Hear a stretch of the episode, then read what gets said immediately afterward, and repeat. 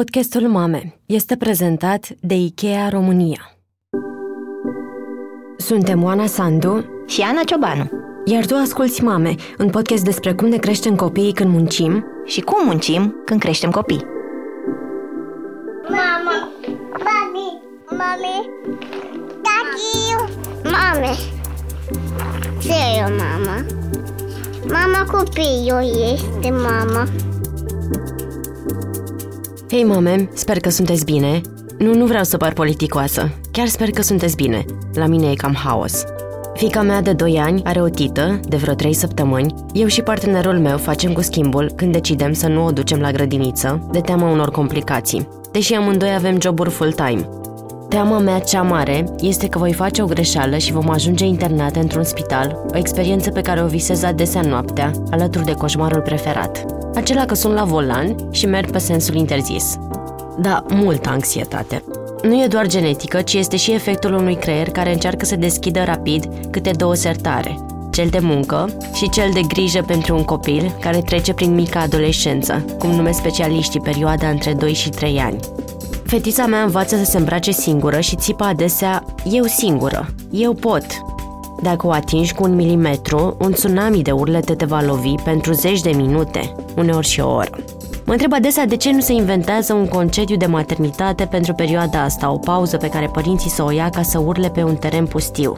Cu invitata episodului de azi vorbesc prin mesaje, că altfel nu prea avem timp, despre toate aceste lucruri, uneori cu umor, alteori cu nu mai pot. La ea totul se dublează pentru că e mamă de gemeni. Am fost colege de facultate o perioadă, era tipa aceea care răspundea mereu la ore, cu multă încredere în sine și cu chef de dezbătut. Pe atunci doar ne salutam, dar ne-am redescoperit când am devenit mame. Maternitatea i-a adus deprivare de somn, o mutare în România după ani de lucrat în afară și o pauză de la o muncă de teren. Claudia Liuțe Byrne are 34 de ani și experiență de muncă în organizații internaționale umanitare, la fel ca soțul ei, cu care a crescut împreună în ultimii aproape 2 ani, un băiat și o fată. În ianuarie se mută toți în Copenhaga, unde vor reveni la muncă și la domeniul care i-a și adus împreună. Sunt foarte curioasă ce făceai tu înainte să devii mamă, pentru că din tot ce am văzut, citit și povestit, aveai o viață profesională foarte activă și foarte plină și ai lucrat în multe țări și în situații de urgență. Și mă întreb cum vezi acum ce făceai atunci. Da, mi se pare o lume atât de îndepărtată și totodată cumva așa prezentă tot timpul în viața mea, pentru că lucrurile pe care le vedem la televizor, situații de urgență, refugiați, războaie și așa, fiecare dată când se întâmplă am câte o părere despre chestia. Păi uite, așa se întâmpla acolo, așa făceam eu. Am început să lucrez cu Înaltul comisariat al Națiunilor Unite pentru Refugiați în România pe comunicare. Și m-am ocupat de chestia asta vreo 3 ani, până când, printr-o așa, o cavalcadă de evenimente, am ajuns să lucrez pentru un ONG la Bruxelles. Uh-huh. Și de acolo, fosta mea șefă, pe vremea când eram aici în România, m-a întrebat dacă nu vreau, pentru că, mă rog, vorbeam limbile pe care le vorbeam. Adică arabă și ebraică, dar mai mult arabă în contextul respectiv, m-a rugat să vin să o ajut în Orientul Mijlociu, în Iordania, unde trebuia să mă ocup de comunicarea cu comunitățile afectate de conflict. În speță, refugiații sirieni și comunitățile de acolo care primeau refugiați. Câțiva ani am făcut așa naveta între Beirut, Amman, Irak, am tot călătorit pe acolo, am încercat să implementez diferite programe pentru a înlesni comunicarea între organizațiile internaționale, ONG-urile care activau în zonă și oamenii afectați de conflictul respectiv. Cât de mult stăteai pe teren? Păi, aveam tot timpul hainele într-o valiză la ușă. Stăteam foarte mult pe drumuri, adică aici o săptămână, după aia mă mutam în partea cealaltă, după aia locuiam o lună în Beirut, după aia mă întorceam în Amman, iar așa. Deci am ținut așa, nu știu, cred că vreun an jumate. După care m-am întors puțin acasă și...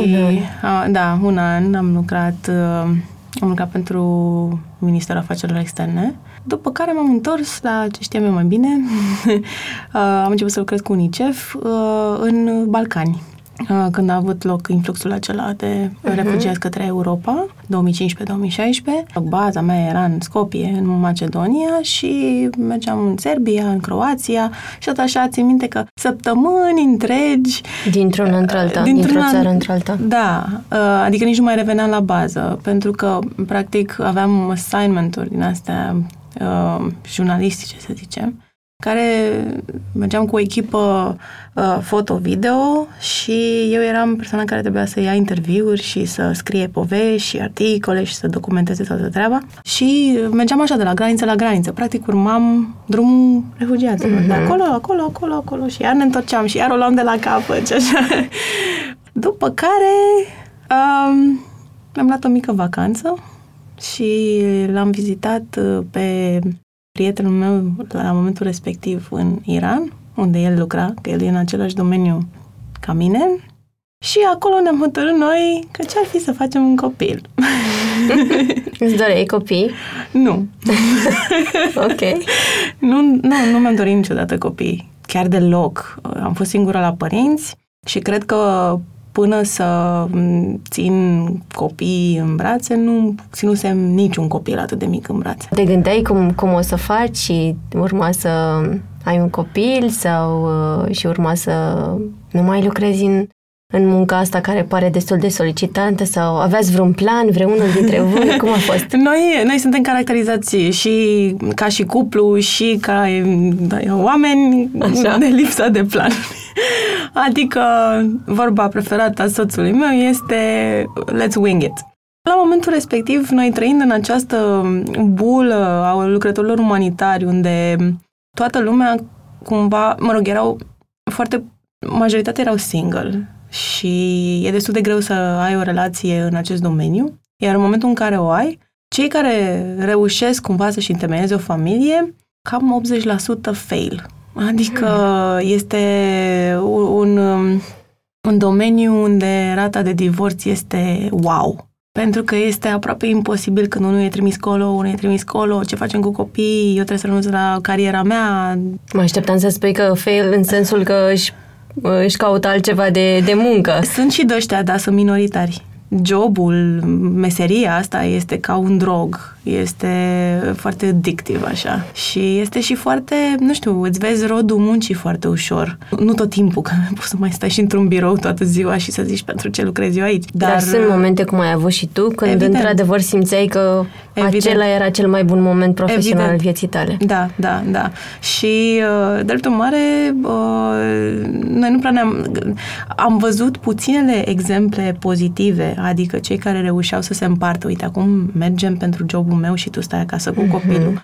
Acum mergi tu cu jobul tău și stau eu acasă. Deci am văzut exemplele astea. Am văzut și exemple de genul mame singure, divorțate, spre exemplu, care mergeau cu 2-3 copii, nu știu, în Mali sau în Sudan sau, știi, și reușeau să se descurce acolo și atunci am zis, ok, deci e doable. Adică... Deci aveați modelele astea și v-ați gândit că o să reușiți și voi să faceți asta, sau cel puțin o să încercați, vedeți pe parcurs dacă reușiți sau nu. Noi nici măcar nu ne-am pus problema asta. Ce se va întâmpla dacă, unde ajungem noi dacă, am zis, ok, hai să încercăm și, știi, noi ne așteptam să fim ca majoritatea cuplurilor, să încercăm...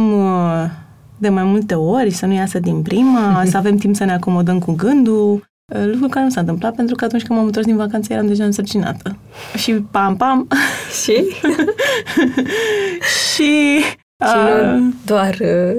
Doar însărcinată sau păi, mai mult de atât? Da, am fost dublu însărcinată, în sensul că țin minte că era ziua soțului meu și el lucra în continuare în Iran și am zis o să mă duc astăzi, este check-up-ul acela de nu știu câte o lună, 2 luni, mă rog, în fine, când poți să asculți inima copilului, că nu mai țin minte. Prima ecografie cu sunet. Da. Cu inimă. Exact. Și am zis, să vezi, o să înregistrez inima și eu trimit cadou de ziua lui, să vezi ce surpriză o să-i fac. Și când am ajuns acolo, cum stăteam eu așa, nu o să uit niciodată. Deci imaginează chestia asta. Stai cu picioarele așa în sus, nu ești într-o poziție foarte confortabilă. Destul de vulnerabil. Destul de vulnerabil și doctorul îți spune, auzi, dar de fapt tu ai gemeni. Țin minte, am avut un atac de panică. Stăteam, nu pot să cred. Dar de ce se întâmplă? Și atunci n-am mai înregistrat nimic, evident. Nici nu putea să asculte inimile pentru că erau mai mici și atunci n-am avut ce. Și apoi cum a fost? V-ați făcut niște planuri de cum, care muncește, care nu mai muncește, unde o să locuiați în țări diferite? Deci eu tocmai terminasem contractul cu UNICEF în Balcani și urma să îmi caut alt contract în altă parte. S-a pus problema să mă duc în Iran, dar fiind o țară cu legi islamice, nu aș fi putut să stau acolo decât dacă eram căsătoriți. Sau, cu o viză de o lună. Și nu ar fi funcționat treaba asta. Noi nu am vrut să ne căsătorim. Eu am zis, ok, eu mă duc la Geneva. Și am început să lucrez cu UNICEF acolo, la birou, la sediu. Și am zis, ce-o fi? Ne hotărâm noi pe drum ce o să se mai întâmple. Și cât am fost acolo, am constatat că aveam perioade foarte ok, și fizic și psihic, și altele mai puțin. Adică eram tristă, că eram singură, lucru care nu prea mi se mai întâmplase până atunci. Și tot spuneam că noi nu am stat împreună, am avut o relație la distanță până în momentul respectiv. Și poate ar trebui să stăm împreună până când apar copiii, că să nu apară și copiii și comițiile în același timp. Exact, nu, că relația era, dar nu era una, de zi cu zi, ce-ai făcut cu ciorapii, știi? Da. Importantă și asta, de altfel. Foarte importantă, urma să observăm. Și atunci el a hotărât, sau am hotărât amândoi, nu știu, l-am împins eu de la spate, nu știu ce s-a întâmplat. Eu am renunțat la contractul, sau oportunitatea de a rămâne în Geneva pe termen mai lung, pentru că știam că voi avea un concediu de maternitate de maxim 6 luni și eu am considerat că este mult prea puțin pentru am revenit după o sarcină gemelară. Soțul meu a zis, bun, păi dacă tu nu poți să vin în Iran, ce facem aici? Și atunci așa a dat și el demisia. Știi? Și am rămas amândoi, fără venit. Cu economii, sper. Cu economii, da. Adică asta chiar a fost calculat. Am zis, băi, uite, cât avem până acum, atât. Atunci, hai să ne facem planul de câteva luni. La momentul respectiv erau 3 luni. Deci în România. Voi veni, voi naște în România ca să fim cu familia mea, ca să am sprijin și toate aceste vise frumoase pe care le ai. După câteva luni, când copiii vor fi crescut destul încât să călătorească, vom pleca. Pe undeva. În care unul dintre voi să muncească. În care unul dintre noi să muncească și celălalt să rămână acasă cu copiii. Era clar că în primul an el va fi cel care va lucra, cel puțin pentru asta mine. Asta ți-e clar, ok. Da, pentru că, nu știu, în mintea mea atunci mă gândeam că vreau să petrec văzusem că majoritatea mamelor pe care le cunoșteam eu, care erau nu foarte multe, erau așa extaziate de statul acasă cu copiii și mă gândeam că va fi o chestie foarte dulce și cute. Ce s-a întâmplat a fost că știi, socoteala de acasă nu s-a potrivit cu cea din târg. Cum te-ai îmbarcat tu așa în maternitate? Cum ai luat-o de când, poate și de când erai însărcinată și mai apoi după ce ai născut? Îmi povesteai la un moment dat că ai intrat în maternitate cu mentalitatea de job, cumva. Nu neapărat în maternitate, ci în ceea ce consideram eu a fi maternitatea. Adică trebuie să prestezi. Trebuie să alăptezi, trebuie să, nu știu, să schimbi scutece, trebuie să faci. Era pentru mine cumva o chestie, niște task-uri fizice pe care trebuia să le faci. Un to-do list. Da. Pentru mine, cumva, lumea se oprea în loc. Știi? Acum sunt mamă și acum trebuie să fac asta, asta, asta. Fără nicio tranziție. Fără nicio tranziție. Dar știi care e faza? Cât am fost însărcinată, nu am fost deloc anxioasă în ceea ce privește venirea copiilor. Eram așa, pe un norișor, am avut o sarcină foarte ușoară. I-am ținut până pe la 39 de săptămâni. Ceea ce e foarte mult pentru gemeni. Ce e foarte mult pentru gemeni. Am avut aproape 3 kg fiecare. Doar spre final, în ultimele 2 săptămâni, așa, mă mișcam destul de greu și mă dureau toate alea, dar în rest am intrat în maternitate foarte chill, așa. Știu că mi-am luat o carte despre alăptare, m-am uitat pe niște videoclipuri online, cum alăptezi gemeni, unul la un sân și unul la un sân, dar ce poate fi așa de greu? Ok, îl ții pe unul așa și unul așa și exersam cu niște... mi se părea foarte... Okay, cu ce exersai? Cu prosoape? Cu ce exersai? Nu, cu niște perne, cu niște... Da, n-am exersat foarte mult pentru că nu mă pasiona chestia asta și am zis ok, lasă că o să fie ok. Și cum s-a potrivit cu ce ai găsit? După ce ai născut. Nici n-am cuvinte să exprim chestia asta. Pentru că mi-a luat mult timp să-mi dau seama că a fi mamă nu este un job. Este o altă, de fapt, o altă fațetă ta. O altă identitate. Ești profesionist, ești o femeie, ești o fată, mă refer fică. Și ești și mamă. Iar pentru mine era așa o chestie atât de colosală, tocmai din cauza faptului că nu știam ce presupune asta. Nu aveam prietene care să aibă copii mici. Sau, mă rog, era una, două și... Iar mama mea uitase tot.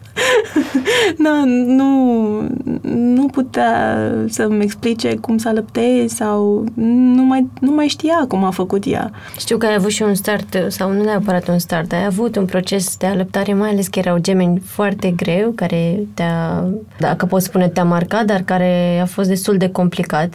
Poți să spui bine, m-a marcat.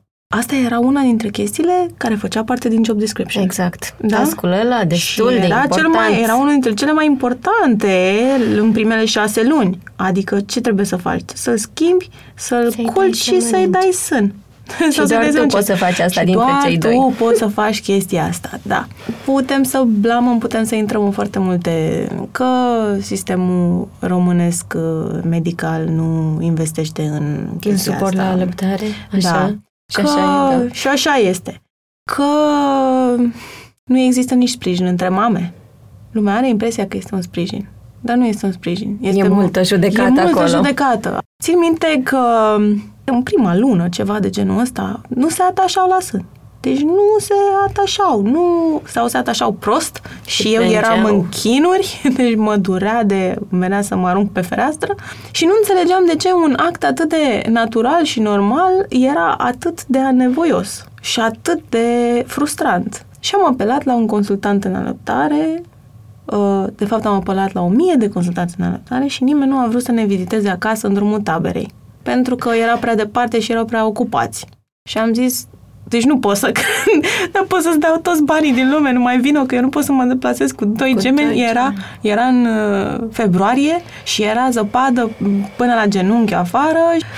Într-un final am ajuns noi la un consultant în alăptare și țin minte că mi-a spus așa, foarte franc, că eu mă plângeam și ziceam, stau cu orele la sân, ba unul, ba celălalt și nu reușesc să fie fericiți, adică urlă în continuu, e o problemă, eu nu sunt mulțumită, ei nu sunt mulțumiți, care e problema? Și totuși stau cu ei la sân. Și mi-a zis ceva de genul, da, tu ești mamă acum, adică nu ar trebui să ai pretenția să dormi, trebuie pur și simplu să accepti chestia asta și să get on with it. După ce îi vei ține la sân cât de mult poți, după chestia asta te vei mulge vreo 20 de minute la fiecare sân. Și după aia iar o iei de la capăt. Adică trebuie să faci în așa fel încât să-ți crești producția de lapte. Deci am plecat în lacrimi de acolo și am zis soțului meu, femeia asta chiar nu înțelege că eu stau de dimineață până seara cu ei pe sân, adică mai mult de atâta nu aș avea acum. Și alea 20 de minute pe care le-aș avea între, poate m-aș duce și eu să fac un duș sau să mănânc ceva sau să fac ceva. Nu vreau să stau cu pompa pe sân. Și totuși asta ai făcut? Da. Am ajuns... 6 luni sau cât? 8. 8 luni.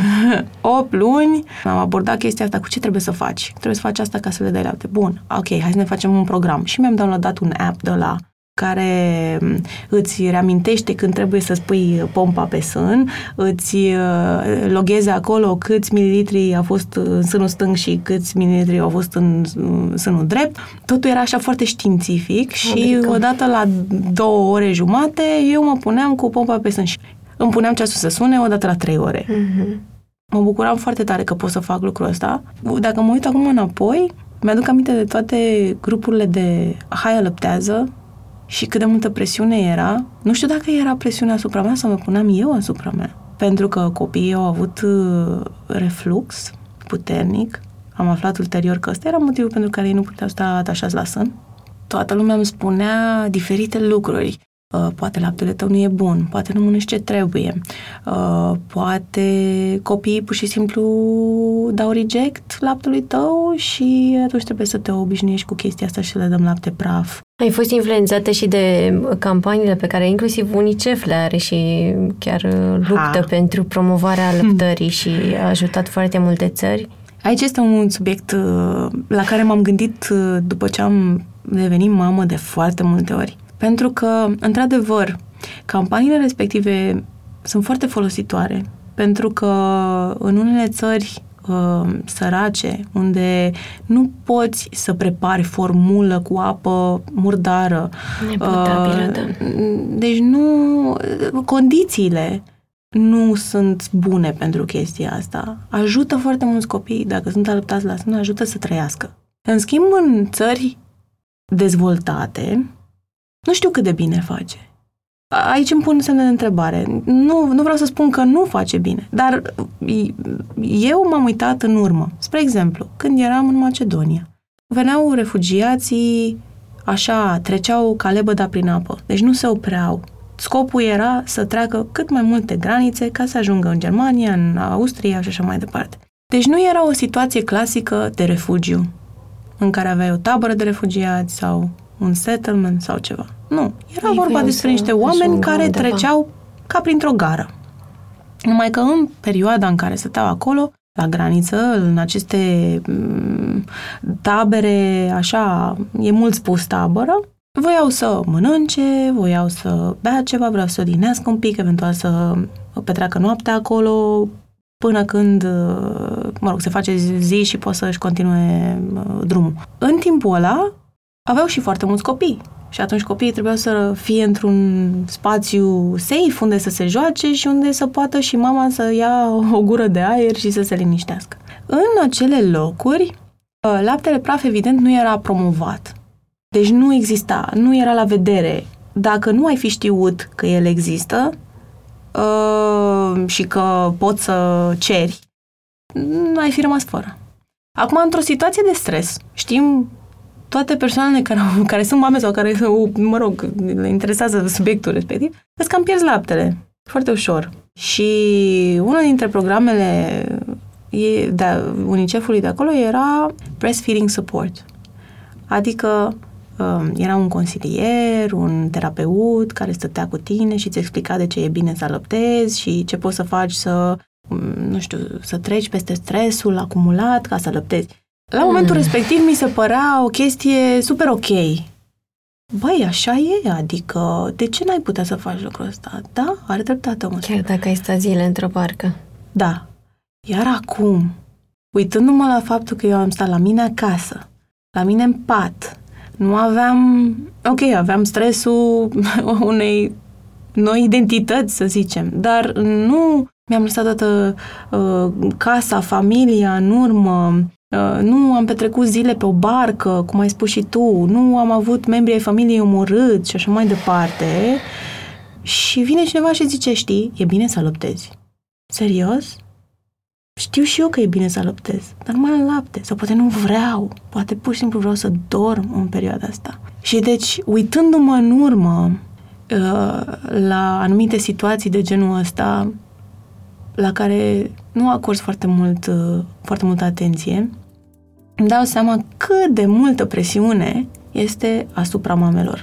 Și nu contează că ești refugiat, că ești profesionist, că ești sărac și așa mai departe. Este o presiune să performezi. publicitate. E chiar pion. IKEA România oferă angajatelor însărcinate condiții pentru o dezvoltare mai bună a maternității, având grijă să nu limiteze progresul în carieră, orare previzibile și un program de lucru atractiv. Mamele tinere pot cere un program de lucru cu jumătate de normă imediat după revenirea din concediul de maternitate, pentru a crea o tranziție mai lină. Compania încearcă să ofere soluții flexibile. De exemplu, unul dintre managerii IKEA Food este o mamă care a ales să facă schimb cu soțul ei și nu a luat concediu de maternitate. Avea sprijinul soțului, care a optat pentru un concediu de paternitate, și IKEA o sprijină în alegerea ei. Și în momentul în care a cerut un program de lucru part-time, a primit imediat acordul echipei de management. Publicitate. IKEA. Pion. După perioada asta de complicată de alăptare, ce-a mai urmat? Te-ai gândit când o să revii la muncă sau nu neapărat? Am primit o ofertă de muncă într-adevăr, când aveau copiii vreo 3 luni, dar motivul pentru care și-am tot primit de atunci, ba eu, ba soțul meu, și de fiecare dată primeam câteodată asta într-un moment în care copiii erau ori în spital, ori erau bolnavi, ori nu puteam eu să mă ridic din pat. Adică motivele pentru care noi am spus nu ofertelor au fost, din punctul nostru de vedere, foarte ok. Adică nu era gen nu mă simt pregătită sau nu știu. Era o situație fizică. Oboseală maximă, fizică, psihică. Da, nu știu dacă era neapărat oboseală maximă. Adică, mă rog, evident, era oboseală maximă, dar nu ăsta era obiectul principal. Pentru mine era faptul că sarcina a fost atât de ușoară, dar ulterior m-a făcut praf. Cam 1 an de zile eu am fost la fizio, la kineto, cu spatele, cu nervul sciatic, cu abdomenul, cu... Deci nu mă simțeam în stare să mă duc într-un birou sau să, pur și simplu, să fac orice fel de activitate... mentală, din toate punctele de vedere. Și când ai realizat treaba asta, cum ți-a fost? Cum ți-ai asumat-o? Cum ai făcut pace cu ideea asta că ți-ai dori, dar îți dai seama că nu poți și atunci o să spui, mai aștept? Eu nu cred că e vorba de mai aștept. Eu trebuie să fac pace cu ideea că va mai dura mult timp până când voi putea să mă duc înapoi într-o zonă de conflict. Sau poate niciodată. Vorbim despre a te întoarce la birou, adică la muncă, ceea ce e subiectul numărul 1, și a te întoarce într-o zonă nesigură. Ăla e subiectul numărul 2. A te întoarce la muncă, ok, o faci luna asta, nu o faci luna asta, o faci luna viitoare. Da, e un proces în sine.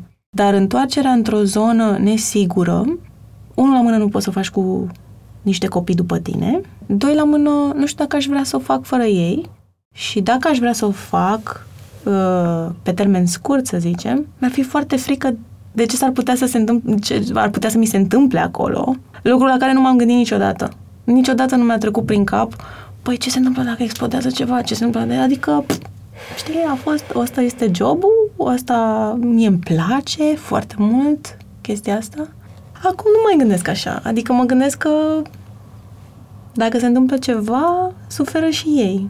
Și atunci... probabil că va mai dura ceva timp până când mă voi hotărî dacă vreau într-adevăr să mă întorc acolo. Starea asta nouă m-a făcut să-mi pun foarte multe întrebări despre cine sunt eu de fapt și de ce făceam lucrurile pe care le făceam până acum, de ce am ales meseria asta sau de ce m-a ales ea pe mine și eu am continuat, ce altceva mi-ar face plăcere. Și atunci am început să mă gândesc la alte oportunități, alte lucruri pe care le-aș putea face, nu neapărat în loc de. Deci nu mă mai întorc la muncă, deci fac altceva, dar pe perioada asta în care am decis să stau acasă și am găsit diferite lucruri care mi-au adus bucuria asta, dar pe care nu am reușit să le țin până la capăt, pentru că am fost extraordinar de obosită. Pentru că după acele 5 luni în care ei au dormit și noi nu am apreciat lucrul ăsta și am crezut că așa este viața, mama, am tras lozul câștigător, oamenii au început să se trezească în fiecare oră. Și au ținut așa până pe la 1 an și 2-3 luni. Cred că 1 an de zile noi am dormit, probabil că dormeam pe la ora 12 și ne trezeam la ora 5-6, deci 5 ore, în care tu te trezești în fiecare oră. Din oră în oră. Acum, dacă ar fi fost numai unul, ai fi făcut rândul. Dar așa, unul era cu un copil și altul era cu un... Deci amândoi am fost praf. Eu știam ce înseamnă... Deprivarea de somn? Da, din timpul muncii. Adică nu era... Când eram pe teren, nu dormeai 8 ore. Dar era, acum, da, e tot, cu totul altceva. Dar e... Deci nu am crezut niciodată că voi fi în stare să îmi duc viața cu atât de puțin somn. Și cât de mare este impactul psihic asupra ta când nu ai somn. Cât de monstruoși sunt oamenii din jurul tău în momentul în care nu ai dormit. Cum pare toată lumea un dușman. Cum pare toată lumea care are ceva cu tine. Cum orice sarcină mică pe care o ai în timpul zilei ți se pare colosală. Cum orice scâncet te enervează. Cum orice... încercare să faci ceva profesional eșuează sau, nu știu, pur și simplu tu pui stop. Deci, măi, nu pot. Adică de ce să mă ocup de ceva ca să-l fac așa, cu jumătate de măsură? Te-ai întrebat cum ar fi fost dacă ai fi fost nevoită să lucrezi, fiindcă n-ai fi avut economiile acelea și ar fi trebuit să vă duceți ori tu, ori el la muncă? Păi, unul dintre noi s-a întors la muncă, doar că lucrează de acasă. Pentru că noi nu am avut ajutorul ăla pe care l-au foarte mulți oameni de... Se mută mama la noi și stă cu copiii sau nu am găsit bonă. Sau am găsit pe cineva, a stat o lună și a plecat. Și atunci noi suntem... Și dacă soțul tău s-a întors la muncă, asta înseamnă că tu preiei mai multe? Sau... Nu, asta înseamnă că el este mult mai obosit. Ok. Da, pentru că o bună parte din timp, după cum ți-am spus mai devreme, eu nu am putut să fac anumite sarcini fizice din cauza spatului, din cauza abdomenului. Drept urmare, toate au căzut pe el. El este genul ăla de... Eu îl numesc mamă. Este genul de mamă care poate să pună copilul jos la somn și să zică, ok, în următoarele 2 ore eu fac o jumătate de zi de muncă. Cum reușește? Nu știu. Îl invidiezi? Nu, pentru că cred că e un pic mai praf decât mine la momentul de față. Nu-l invidiez. Da, el are o doză de... E un cuvânt care mie nu-mi place foarte tare, dar nu găsesc substitut. Reziliență. Deci el are așa o... Lucrurile trebuie făcute, n-are cine să le facă, drept urmare le facem și nu ne plângem în acest proces. Numai că asta duce și la un fel de colaps la un moment dat în care nu știi ce te-a apucat. Și cum ați reușit să vă construiți relația care era la început cu gemeni, cu deprivare de somn, cu mutare într-o altă țară pentru el, cu distanță de lumea în care amândoi trăiați? Cum a fost? Păi cum este în continuare? N-aș putea să-ți răspund la întrebarea asta. Pentru că nimic din ce am făcut noi nu a fost o chestie conștientă. Am constatat pe parcurs. Evident, au fost momente foarte frumoase. Cel puțin la început, când totul era nou, când oricine venea la noi în casă, era muzică, dansam cu bebeluși în brațe, ne pupam foarte mult, adică oricine ar fi văzut acest tablou ar fi zis, băi, chiar, deci ăștia sunt foarte norocoși. Și am fost și suntem foarte norocoși. Dar ulterior, el fiind într-o țară străină, neavând prieteni aici, eu mi-am pierdut foarte multe prietene după ce am născut. Dintre cele care nu erau mame sau... Aveam foarte puține care erau mame. Deci, majoritatea. Da. Poate nu l-am avut niciodată. Sau poate nu l-am pierdut de tot și vor reveni. Dar la momentul în care toate lucrurile astea s-au întâmplat, pentru mine a însemnat o pierdere. Și a adăugat la toate celelalte pierderi pe care le-am avut. Pierderea libertății, eu așa o vedeam. Pierderea unei cariere, pierderea unui corp funcțional. Pierderea, nu știu, deci pierdere. A însemnat pentru mine toată chestia asta. Și soțul meu a fost stâlpul. Deci el a fost... sprijinul meu emoțional, fizic, a fost și mamă și tată, a fost orice. Și pentru mine asta a însemnat foarte mult. Mi-a întărit cumva convingerea că decizia pe care am luat-o să fac copii și să fac copii cu el a fost cea bună. În ciuda tuturor certurilor, care evident se întâmplă în primii ani, țin minte atunci când am aflat că sunt însărcinată cu gemeni, am vorbit cu o prietenă a mea, o cunoștință de la serviciu, care avea gemeni și, mă rog, lucra în același domeniu. Și am întrebat-o, cum reușești să ai gemeni și să umbli prin toată lumea, așa? Și ea mi-a zis, dacă am să stau un singur sfat de dat, este să nu te desparți de soțul tău în primii 3 ani.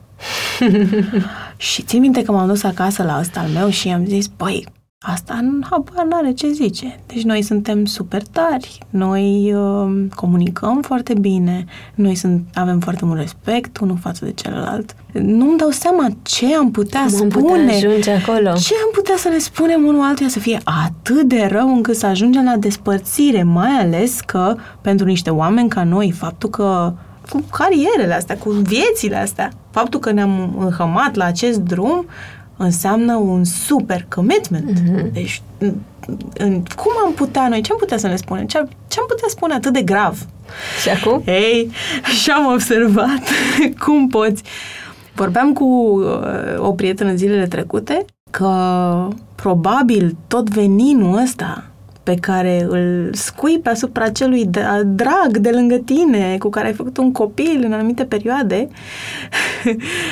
este pentru că toată dragostea și toată dedicarea, tot ce ai tu, îl dai copiilor pe timpul zilei. Și atunci trebuie să scoți și prin altă parte. La un moment. Și rămâne ceva negativ, adică dacă tot din tine pozitiv, dacă toată răbdarea ta, dacă toată asta se dedică copiilor, rămâne ceva nu foarte pozitiv. Și pe ăla trebuie să-l dai și pe ăla afară la sfârșitul zilei. Atunci pe cine? Pe cel mai apropiat de lângă tine faci chestia asta. Deci acum am înțeles ce a vrut ea să spună. Nu te despărți de bărbatul tău în primii 3 ani. Îmi spuneai că îl simți mai mult mamă sau îl simți mamă și pe soțul tău și mă întreb dacă au fost și acolo momente în care v-ați duelat, să spunem, pe poziția asta de mamă. Da, eu îl consider pe el mai mamă decât mine, dar asta stau și mă gândesc, m-am gândit ulterior, că asta este o prejudecată a zilelor noastre. Dar n-are legătură cu genul, cu sexul. Eu cred, în urma acestei experiențe, că nu contează dacă ești mamă sau tată, ești părinte. Asta adaugă cumva la presiunea pe care o simți ca mamă. Adică trebuie să te descurci. Dar e vine și societatea și modelele pe care le-am avut de părinți. Evident. Și ce ne spun mamele noastre. Evident. Poate de acolo nu ne simțim suficient de mame sau ne duelăm responsabilitățile astea, ba să fiu eu mai mult mamă, ba mai puțin tu și tot așa. Da, evident.